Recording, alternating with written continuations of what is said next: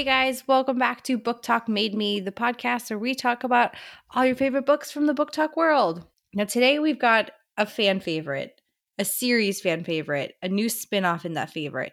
And if you're trying to figure out what we're talking about, today we're covering JLA's Shadow in the Ember, which is a prequel series to the From Blood and Ash series. Now, you know we love us some From Blood and Ash. The last book took a little bit of a turn, so we're not quite sure how to feel about it, but we are very excited for the second book, which comes out. When does it come out again? Good question. Um, it comes out November 15th. All right, November 15th. So in prep really, man, we gotta wait that long? Well, we're recording this early and then gonna publish it later. Okay. Well all of that to say, I'm very rereading this made me very excited for this book, and now uh we have to wait till November. But it's okay because we got some good ones in between. so I'm Caitlin, joined by my ever fabulous hosts Hilda and Bridget. Hi. And we're gonna take you through a shadow in the ember to prepare, get you caught back up, get you back in the fields with Daddy Nyktos. What'd you call him, Bridget? The king of virgins? The king of virgins, all hail. Which was a surprising twist when I read it, but I was like, oh, didn't know I love this so much. Is it believable in real life? No. No, I mean, am I going to eat it up He is when it's god, fantasy though. world? Good for him. Yes, I am. So, did you guys have any first, like, before we get into it, tell me your thoughts on this book. Did you like it? I know you liked it, but tell me a little bit about it. so I so I really liked connecting the dots between this and from Blood and Ash, and like right off the bat, I made those connections, and so it just it kind of gave me that feeling like, oh my god, I know what's going on, and it's not just a fantasy series where I was like, uh, let me keep on finding out, like I have to discover it, like kind of know what's happening. Made some things from Blood and Ash clear, you know. So I liked that. I like Sera a lot, and Do you like her um, more than Poppy?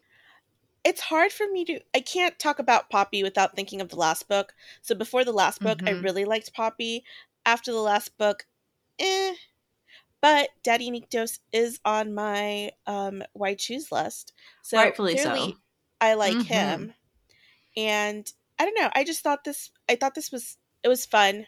It makes the world interesting. Like i kind of know how it's going to end in a way uh, but i still care about the story. Good job jla Good job. The world building is awesome. For those of you who do not know, this book is recommended to be read after the third book of the From Blood and Ash series. So it goes From Blood and Ash, um, Kingdom of Flesh and Fire, The Crown of Gilded Bones. Then it's recommended to read A shadow in the ember. A Shadow in the Ember. I'm just so used to calling it by the short names ASITE. And then you would read The War of Two Queens, followed by the book that's going to come out in November. So they're two separate series. This one's just a prequel to From Blood and Ash. So you'll hear us talk about Poppy and Hawke probably a lot in this book. We'll always probably reference them just because. Right. So consider that your spoiler warnings. That this will go back and forth between the books. If you're not familiar with any of the books uh, and you don't want to be spoiled, just you know circle back to another podcast. We've got like 24 of them at this point, so you can go ahead and go back and read some more or listen to some more. Now, Bridget, did you like? How do you feel about Poppy or Sera? I want to say, I think initially I was all Poppy, but then I realized how annoying Poppy actually is. And I really appreciate that Sera is much more mature. Hilda was laughing. They're like the same age range.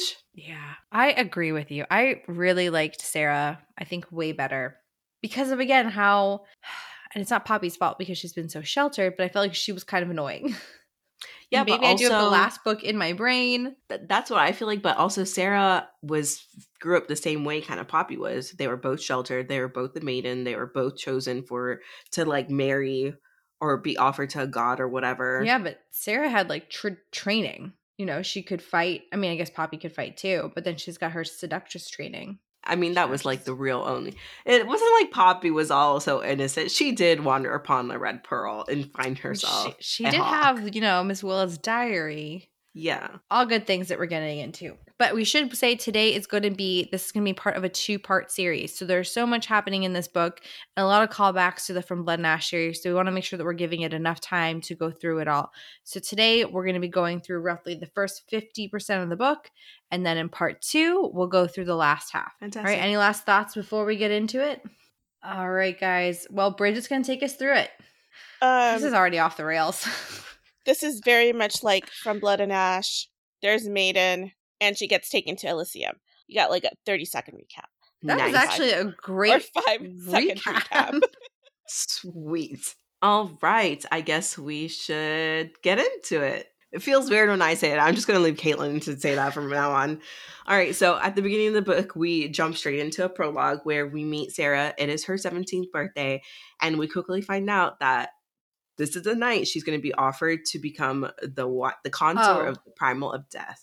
Sorry, at the bat, I already had a question. I was like, she's only 17? And then I realized sometimes. Yeah, passes, she's okay. a baby. Well, Isn't I that guess. a song? Uh, Fleetwood Mac, yeah. Edge of 17? no, I will not be singing 17. that. Continue. Know. I'm okay. somewhere else. Sorry. Sorry. If you find a song and you want to play it for us, by all means, you can do that. Um, so they're primping and priming her for the big day, like literally waxing every part of her body, getting her all pampered, perfumed, because they think that she's going to get taken as a consort and they're going to probably have some sexy, sexy once he takes her, and they want her to be well ready for this. I don't know how much more awkward it can be. It's a 17 year old, and we don't know who the primal of death is. We just assume he's some sort of god and he's probably a lot older. And here she is being offered up as a sacrificial lamb. So when they summon him to the temple, he magically appears and suddenly looks at her and says, Yeah, actually, I don't want a consort. Peace out. And you're like, Wait, what is happening? So we find out quickly that this entire situation was set up as a bargain between the primal of death and her four like her ancestor they call him the golden king his name is king roderick Myril. and so yeah, when his Muriel, Muriel, Myril, I said Myrel. Oh, Myrel. If you know how to pronounce this, please let us know. Didn't anybody listen to the audiobook? I did, and I still don't know. oh man. well, it's on on brand for us to not have any name figured out correctly. I know the audiobook is supposed to be 100% accurate, but I just don't feel like it sometimes is. It's just me. Uh, so he basically strikes his bargain with the primal so he can save his people and his land that was ruined by war. And the price that he has to pay is the firstborn daughter of his bloodline, which happens to be Poppy. So after they make this bargain 200 happens years later. Sera. Oh, Sera, not Poppy. They're the same person in my head sometimes. So after they make the bargain, 200 years has passed. The rot is spreading throughout the land. Poppy is born, or not freaking out. Sera is born, and now they know that the time has come. So, in those 200 years, they've learned how to, they found out the weakness of a primal, which is making the primal fall in love and then stabbing them in the heart with a specific type of dagger. And so, as soon as Sera was born, they've been training her for this moment. They want her to, like, wine and dine him, basically seduce him. him. Seduce him. She's gotta well, fall in love. I'm assuming no, yeah. Seducing is correct. I don't know why I said wine and dine. Mainly because I mean you're whining and dining and then you're seducing. Yeah, exactly. Food and wine always is a part of this. Um so she's supposed to do that. And they give her classes on how to do that as well. And they teach her to be a badass and teach her how to wield a weapon and stuff like that. Um, and so she's been sheltered since the time that she's been born. She's been hidden in the castle. No one really knows and because of who her f- family is and who her parents are, she's technically the princess that should be ruling. But her dad passes away, her mom remarries, so her stepbrother is actually the heir to the throne. Yeah, because nobody knows that she exists. Yeah, so she's basically been hidden. She's been wearing a veil because she is the true maiden, I guess. I don't know if we're actually calling her a maiden, but she definitely is the maiden for the primal. She's the OG maiden. Mm-hmm. Also, that she is. Just for a second, I always thought that was weird the way to kill primal is to make them fall in love and then stab them in the heart. Like, why can't you just stab them in the heart? Maybe it almost because it's it like the Grinch, feel... and their heart has to grow three times full of love before you stab them. It's almost like the make them fall in love is the old wives' tale part of it. You just need to stab them in the heart, really, but then they added the first part to complicate it. Anyways, those are just my feelings on the matter. i mean, they definitely added it for plot and spice, but I'm not really going to complain about it because you know we like all the tensiony feelings and the falling in love part, the enemy's Ooh, lover. And this book has a lot. Yes, it does. you forget how good it is and then you read other books and you're like okay that's great that's great and then you come back to like the original enemies to lovers that you first read and you're like chef's kiss like i forgot about this shit You never forget about your first. yep yep yep apparently neither does king of virgins anyhow that's what we find out in the prologue moving on into the first chapter which is three years after so sera oh wait, is did you say he rejects her? Yes. yes Okay. spoiler alert all this caffeine water is not working today Not. Gonna need a refund. we're gonna chalk it up to it being monday Right. And when she's rejected, it's like the whole city is just aghast at like Well, have no, because no one knows. planned, right? Well, no, no one technically Oh. knows. It's just her immediate family that knows. So, but they're all riding on the fact that she's going to become the consort of the primal death, and they would strike the bargain, fulfill the was bargain, like a whole big party? Yeah. and basically the rot would stop because they Hmm. the rot to them they think the rot started when she was born, signaling the end to the bargain. So they were really just like putting all their eggs in one basket, and he did not want the basket of eggs. Silly humans. silly, silly.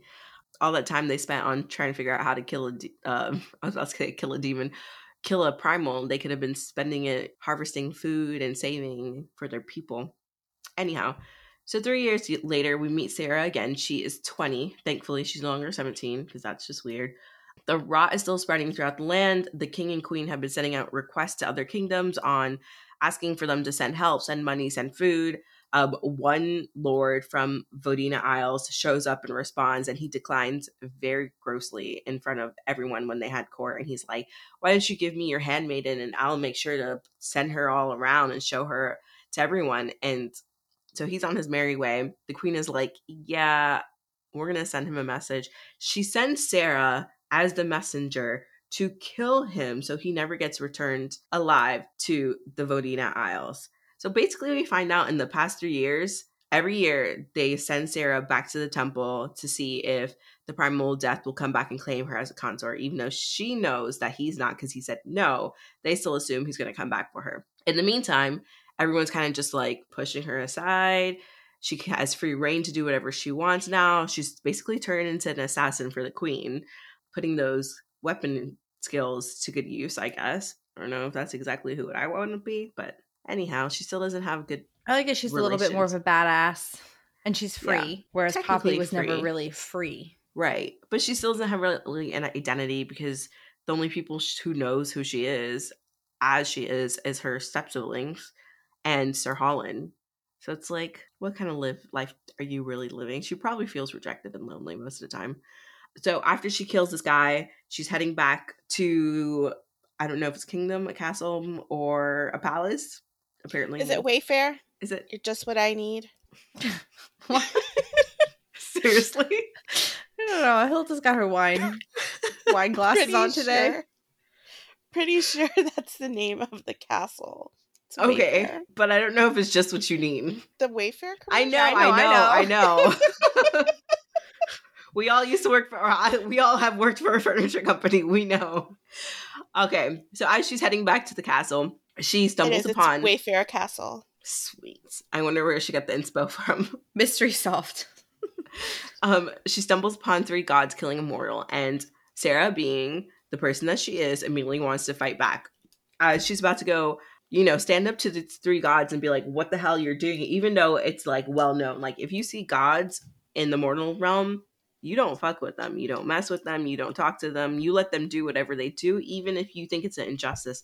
Which is what she was doing. She decided she was going to go stand up for them. Suddenly, she hears a man behind her, and he's like, "You better not be doing what you're going to be doing." So we get introduced to another god, and he basically saves her from making a rash decision and potentially getting herself killed. And she's like, "All right, cool. I'm going to be on my merry way." And she heads to other directions, and he follows her, and he corners her into a tunnel and basically shields her from the three gods as they're walking by. And how do they shield her? Anyone? Hot Anyone? makeout sex- session. Yeah, so it's that classic like let's pretend we're just a couple making out in this alleyway and hide It- ourselves away. Yes, it went from like zero to 10. Again, JLA is the queen of writing like spicy PG 13. And you're kind of like, why is this so hot? I appreciated that this happened relatively early on. Yeah, You didn't just like from Blood and for it. Ash. Yep. It's just like some kissing, some hand fondling, and you're just like, give me more. Great. It's just great. Great tension. So my Yes. only issue with the scene is that supposedly this god that she meets is really tall. And she's not tall. No, she is tall. But But like not- she says she's but, like- tall and curvy. How often do you see two really tall people making out? Anyways, please continue. What? Okay. So she's tall, but not tall compared to him. So Yeah. But like I'm a They're gonna have god. some NBA lift- babies together, okay? They're gonna have these tall NBA I'm basketball god. player. I just babies. murdered some humans. Walking down a tunnel, I see a really tall guy. So I'm not that think was my. I was also god- like, how did you not know he was a god? If gods can immediately just on physical looks, like I know they couldn't feel his powers because he was shielding her, and he was shielding them because he's so powerful. But I was like, he looks like a god. He Well, that's why he's hiding his like face in uh, her face. You can't Yeah. see him. They don't want to staring. It's awkward to stare at this couple making out. Like, look at this tall guy making out with this moderately also tall woman. like, no one's gonna stare at that. Moderately tall person. Yeah, I think if I was to see like a seven foot something person, I would be staring at them. Like, No, I think I'd be like, what they're doing. uh, nothing for me I'd to be see like- here. Moving on. Why are you so tall? Ooh, what are you doing? Bruce discreetly be like, I'm not looking, I'm looking, I'm not looking, I'm looking. As I That's not how you make a baby. Give them some pointers. Hey, I read some really good spicy books. Like, you're doing it. Here, let me just critique you a little bit. Um, so he shields her from the gods, and she kisses him, and she realizes, whoa, this is more touch than I've ever had. Even though now that in the past three years she's been able to go about and do her things, like people still don't like touch her in a certain way. Um, she's been very, even though she's no longer a virgin, she definitely doesn't have like those lingering touches that people do and like casually make out and stuff like that. So this is a little odd for her. But as she's leaving him, she gets this sense of feeling of wrongness. She's like, this doesn't seem right. I don't know why I have this feeling, but she can't stop thinking about him. So the next day, she's training with Sir Holland. He's asking her, Why do you seem so distracted? And she's like, Oh, I'm fine. But her head's constantly going, Why are those gods there? Why are they killing these people? Who else has been killed? So yeah, her because mind. they killed a baby. yeah. That was one of her issues with the whole thing.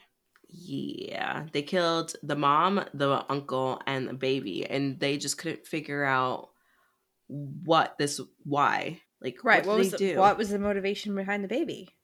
So as the days following, she also does her own little investigation, and she finds out that like, oh, the parents, the grandparents had passed away, and they were living there, and you know, she couldn't really figure out one reason or another why those people in their very casual little lives would be on the radar for a god. She goes to I guess she's like with her mom. She goes to see a picture of her dad after training just to kind of look at him, talk to him because her dad had passed away and there's only one image of him and it's in her mom's chambers.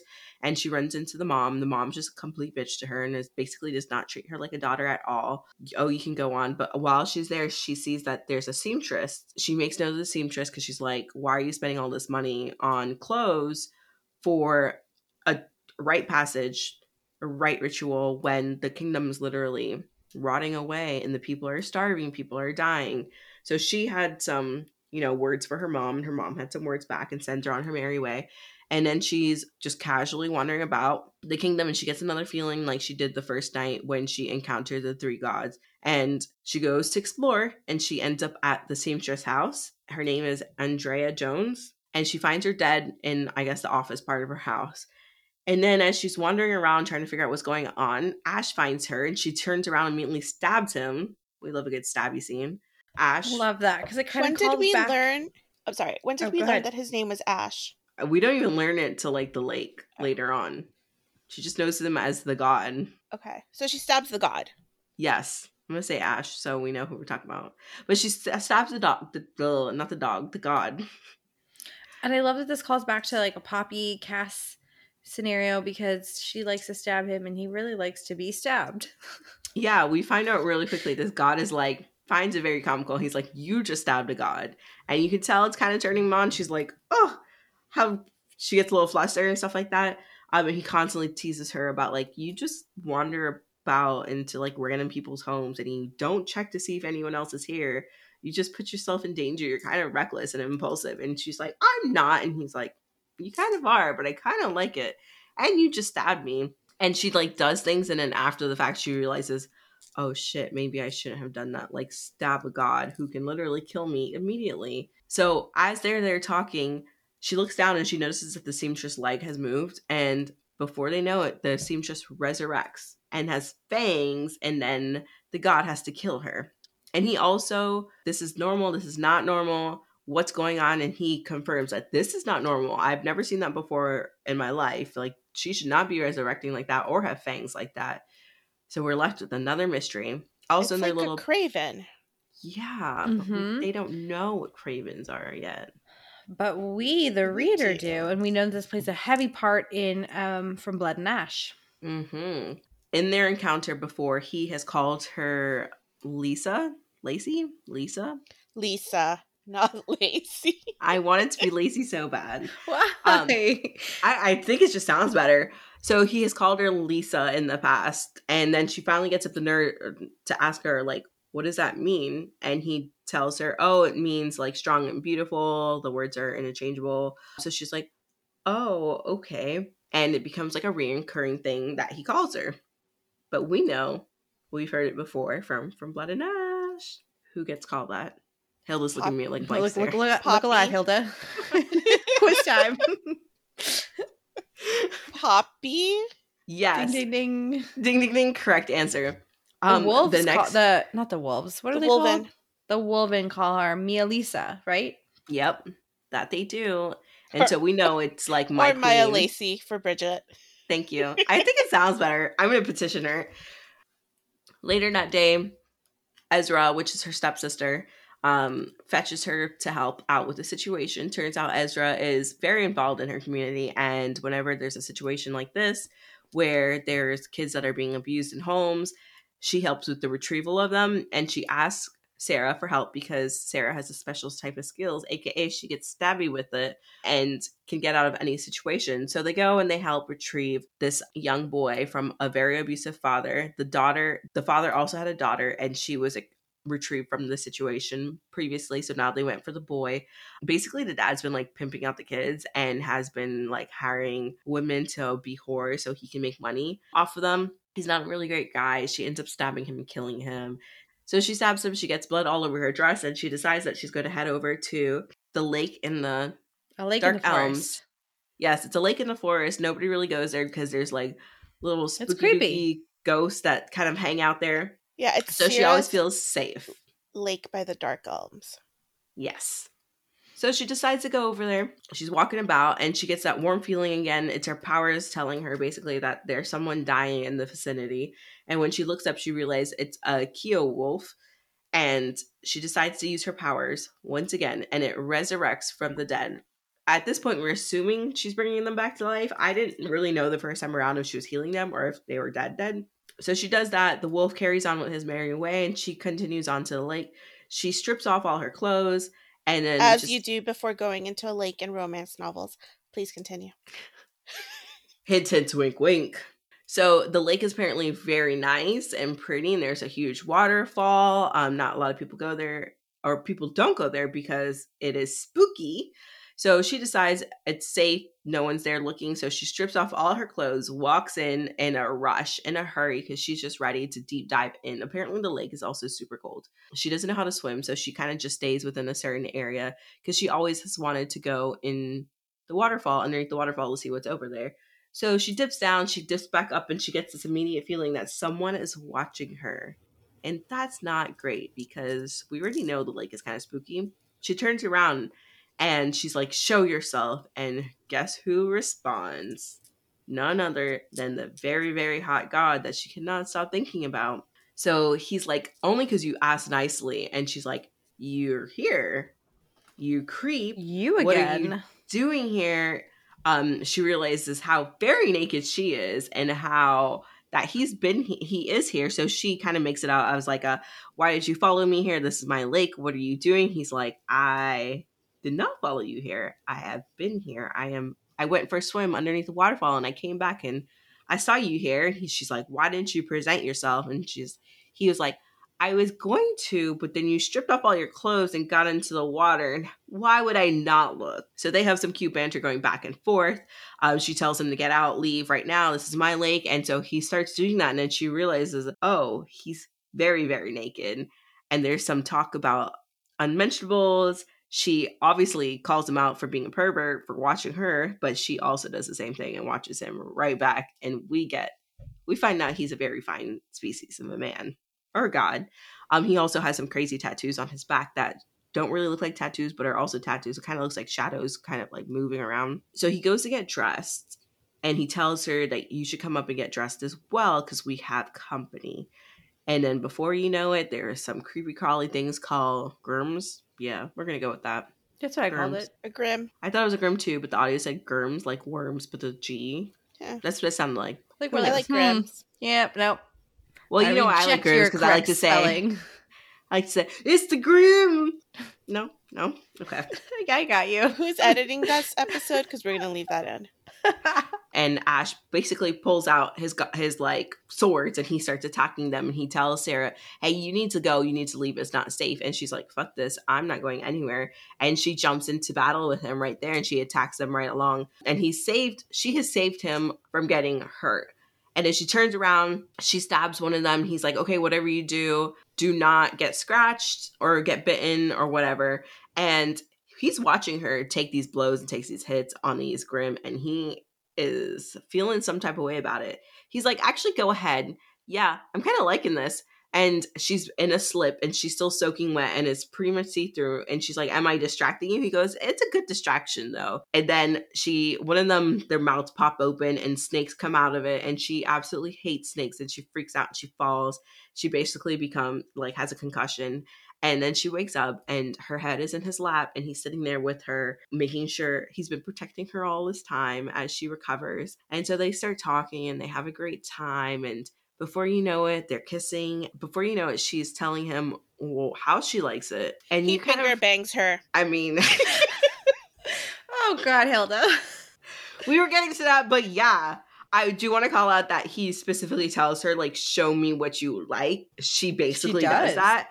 And this is important because then she starts questioning his level of experience that he has. Cause he's also like alluded to the fact in their combo, like, oh, I haven't had, I haven't done stuff like this, but not really saying that. And you're kind of like, no, there's no way this, this God is a virgin when he looks like that, walks like that, talks like man. that. Is keeping this all to himself? Yeah.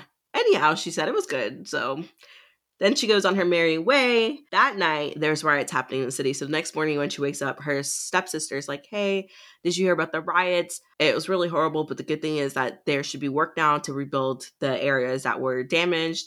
Sera, in her free time, she purchases what what what little money she has. She purchases money, food from the kitchens downstairs, and she takes them to families that are struggling out in the farmlands because the crops are rotting away, and these people can't sell their food to make their living anymore. So she's heading over to the Cooper's house to give them like a bag of apples and potatoes. It's not that much food, but anything helps and she suddenly hears a buzzing and she smells something horrible and she opens the door and she realizes that this adorable loving family that she has come to know over the past couple of years just from like trying to help them out and like is laying in their bed with their two kids in between them dead Hmm. and we re- quickly realized that instead of suffering through because they can't find a job um, they have no way to make f- money to pay for food and expenses that the easiest and best way out for their family was by suicide.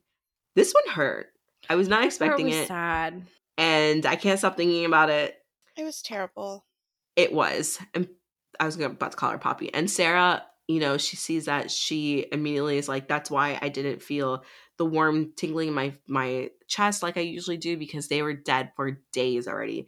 The buzzing that she heard was from the flies that were basically just all over the place it was just horrible left and right so she's pissed and she's outraged and she decides she's going to go talk to the king because they should be doing more for the people and as she stumbles upon the king's chambers, her lovely, lovely stepbrother, Tavius, was in there and he's like, Yeah, um, who gives a crap, basically. They could have gone and got a job. And she's like, There are no more jobs. People are literally at the very last end. Like, imagine how bad it is if this is their last option.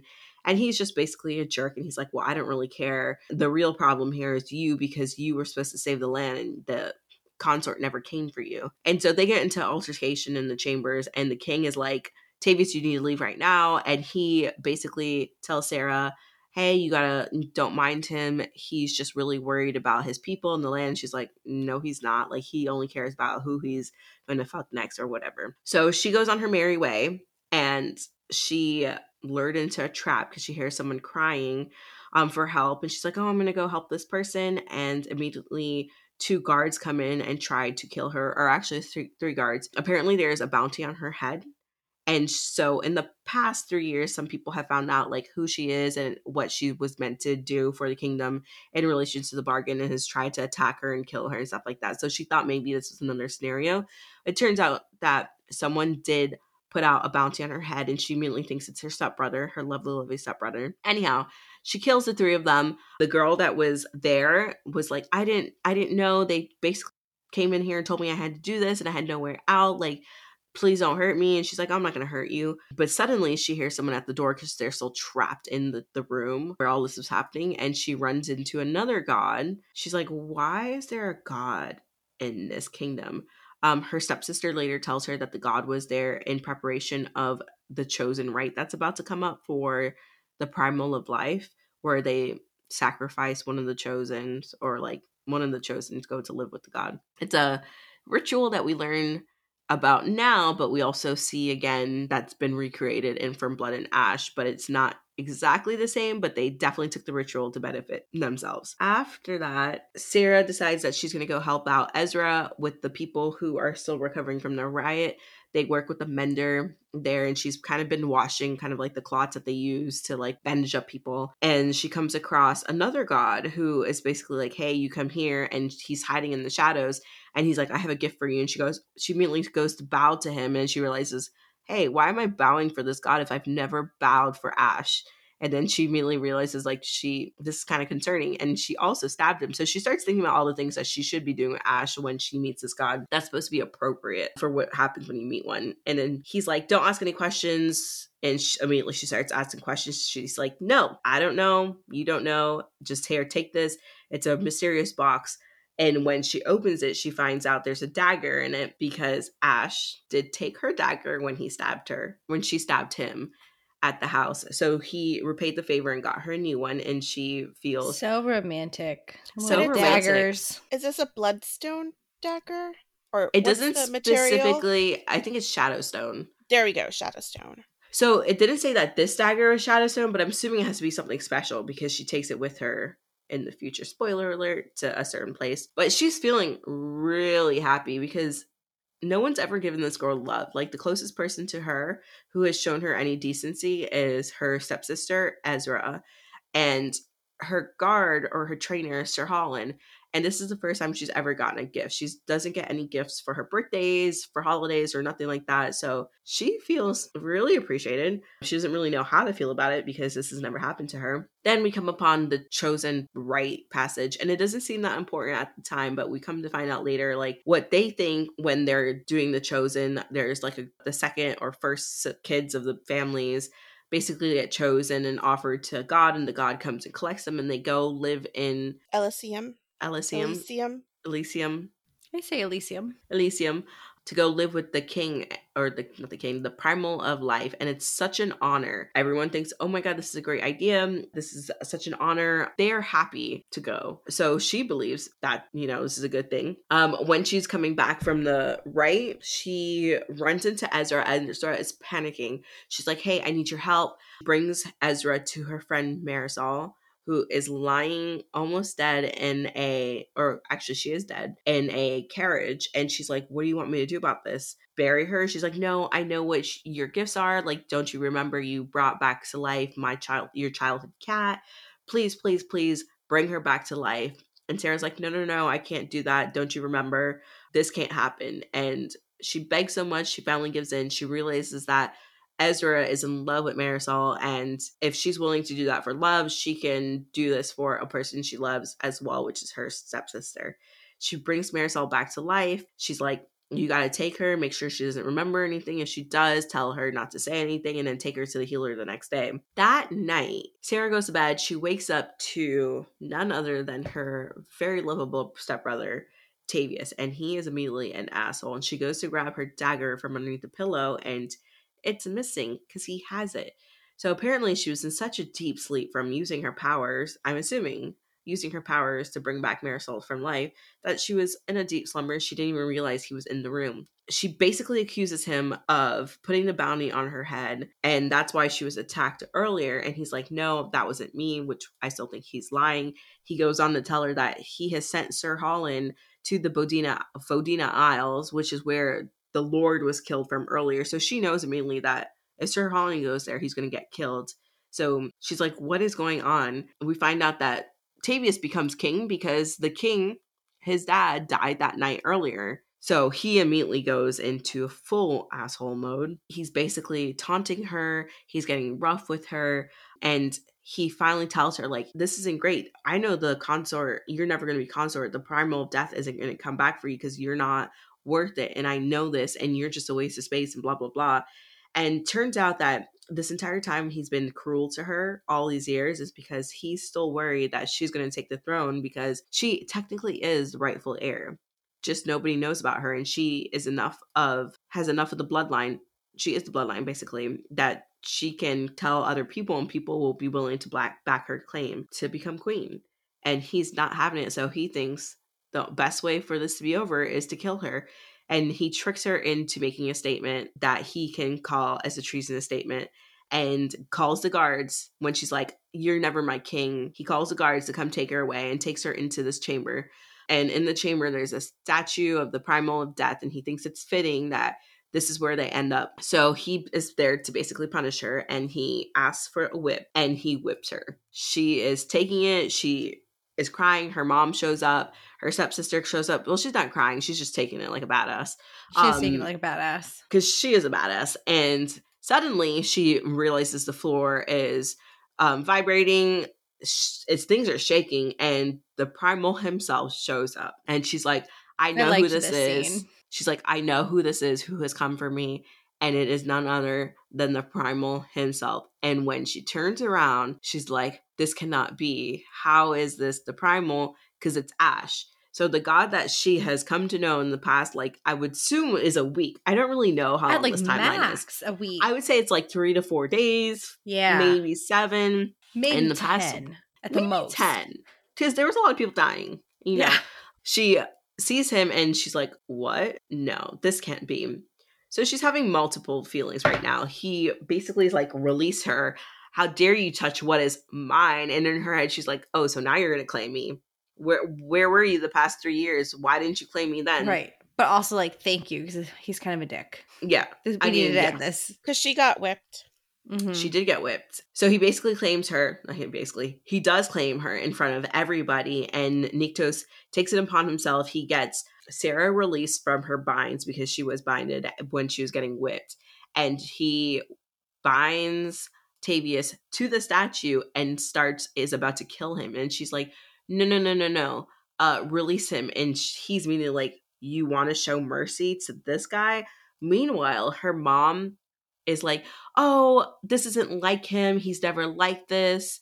Uh, can you please not do this? And the stepsister is like, no, he's a cruel asshole. Like, you need to kill him, basically, because this is how he is. Ash is pissed that the mom is even vouching for this guy he's just pissed all around. Like he's upset about this entire situation. Like so, rightfully so. His woman was just then, getting whipped. Right. And so since the mom was begging for Tavius to be released, and as soon as Sera's like, Can you le- release him as well? He's like, Are you seriously going to just release this guy who whipped you? And she's like, No, no, no, no, no, just release him. And she takes upon herself to kill him and then shoves the whip back into his throat until like he literally has blood coming out of his mouth. The other gods were like, because Nyktos showed up with three other people, two or three other gods to help. They were like, "Oh shit, definitely was not expecting this." This happen. I feel like was her like Dracarys moment, you know? Definitely. She's like, "Fuck all of you, I got this. She's, Thank you, right? but I've got this." And so he's immediately dead, and it's like she turns around, she's processing everything, pissed off at Ash because now he's here he's been lying to her. He is the primal of death, and he did not take her as a consort three years ago. But now he suddenly decides to show up, so she immediately is like, She's I'm a woman about to, like, scorned now. She's like, "Definitely Warner score." what the hell was wrong with you? I'm not good enough then, but now I'm good enough now. She was mad about it. But I just want to quickly say, I really enjoyed her stepbrother getting killed immensely because he was such a jerk that I was like, I don't want to keep reading it if it, his storyline and his cruelty has to carry on. So I Such really enjoyed I'm that it like you. came to a quick peak and he's gone. I'm with you on that one. He received a karmic and befitting of his skeeziness. Right, because sometimes like in other books you have to wait a while. And she you, did it. Guild. She did it. And also he was like, I'm gonna I guess the way it works is like when you die, your soul goes like into the Shadowlands and then you can go into two different parts of it. And so he sent his soul to the part where he can go and show up and torture him every single day for the rest of his existing. So even though she killed him, Ash is not done with him either. So he's gonna get it on the back end. She gets pissed off. She's already pissed off. Um, she's gonna go start attacking Ash because what else do you do when you're making impulsive decisions? So he immediately tells everyone, get out of this room. And they're like, his god friends are like, Are you sure about this? And he's like, Yes, go. So she starts to try to attack him. He basically grabs her arms. Um, they get into really close encounters, and I'm like, you know, he likes this, and he does like it. He likes him a little feisty and frisky. So he tells her that he has always known it was her. Um, she feels betrayed. He is like, now I have to take you back to the Shadowlands because I've claimed you as my consort. I can't just leave you here. And she's like, no, don't do that. I want to stay here. And he's like, I can't because if you stay here, you basically just kill the king and you're going to get persecuted for it. And so she's like, you would save me. And then he gets pissed off because he feel like she doesn't value her life. He's like, so you thought I was going to leave you here to deal with this instead of trying to take you and save you. If that was the case, I would have just killed him myself and you wouldn't have gotten like in charge, get charged for it. Basically, he tells her, that's it, we're leaving. She wants to say goodbye to her family. Before she leaves, she tells her mother and him that the stepsister should be the heir for the throne. And that's how it's going to be moving forward. The stepsister's like, no, you should be it. She goes, no, no, no, you be it. I literally have to go be a consort now. And that, no, no, no. You you do it. I have to go yeah, be a she's like. I have bigger plans because while even though she's super pissed off at Ash, she's also realizing he's going to take me as consort, so I can still enact the plan that my family originally planned for 200 years, right. which I is can still basically fulfill my him fall in mission love. and my duty. We still have a hope here. Yes, so she's having mixed feelings, but she knows for the greater good she should go with him, seduce him, make him fall in love, and stab him and kill him. Which she already is like, You oh, well, he- know. he likes me feisty. So she already knows that he's into him. And I'm like, and we remember that kiss. We remember that lake scene. yeah. He's here for it. the lake scene was hot. I mean, for real. Again, King of Virgins. King of Virgins. Well, we don't find out that out till later. Not to later, but to but now we know this is all adding up to his title. that we give. So him. that's where not we're that at anyone else has given this the primal of death, this fearsome god, this really lame title that we have given him. you say lame, I say it's a honor. What, Daddy Nyktos? Daddy Nyktos. You said you had a thought earlier on Daddy Nyktos. I do. So you know how they call him Daddy Nyktos in the book, and you just find it really funny. And then I started thinking about it as I was reading it. I was like, he's literally the baby of the group because all of his friends know, knew his parents, and some of them were his friends, his parents' friends. And then he was born, and then when his parents passed away, spoiler, they like basically came and like helped him out and stuff like that. And Which then they call him Daddy Nyktos, and I'm like, but he's literally younger than all of you. Do they literally call him Daddy Nyktos and I missed it? I thought that's what we were calling him. No, they literally call him Daddy Nyktos in the yeah, book. Yeah, but they do it They were jokingly. they were doing we it do jokingly, it- yeah. We do it hottingly. We do it for the right reasons. Well, it, I just thought so it was funny. funny. So to go back through your timeline, like that part, I kind of struggle with in from Blood and Ash, and here too, it's just like the timeline and the length of these people's lives can suddenly seem really intense because, like you said, they were alive when his parents were alive, and he's been alive for at least a thousand years. So two, He's been alive for at least 200 years. Well, two gods hundred. have, Okay, gods have long lifespans. right, but no, I think when they made the deal, with um the Golden King, he was just coming out of the culling. So he should be roughly 200 to 250 years. No, I'm going to say 220 something years because I thought he went through the culling at like the age 18 or 19. Oh, but I thought the deal was made with his dad. It was. Okay. Exactly. So his well, that's a spoiler that we're about to find out in the part 2. But yes, the deal was made by his dad. He struck the bargain and when his dad passed away, he became the primal death and he also took on all of his dad's like job responsibilities and bargains as well, which is how he got into the situation with Sera. But when his dad struck the bargain, he was like about 19 or 20 going through the culling. Right. And then you have other characters we meet, we'll talk about in part two, that make appearances in From Blood and Ash, which take place quite a while later. So Yeah. it's still like, what is time? It has no meaning here. Which Time is makes a think construct. that this entire like what we're calling a week, let's say it's a week for the purposes of this podcast, that this entire first half of the book happens. It's literally like a nanosecond in their entire lifespan when they think about it as a memory. But so much is going to happen in this one week. All right. Thoughts and feelings so far. 50% of the book. Go. So that's it. That's the first 50. we met Ash. There's already sexual tension off the get go. And we find out that he's the lesser, he's the, the primal of death, and he comes back to claim her and has now escorted her off to Iliseeum. So that's where we think she's going to fulfill her mission. And that's where things get spicier in plotline and in Spicy Spice. Yeah, yeah, yeah. And as all good stories, there's a mystery.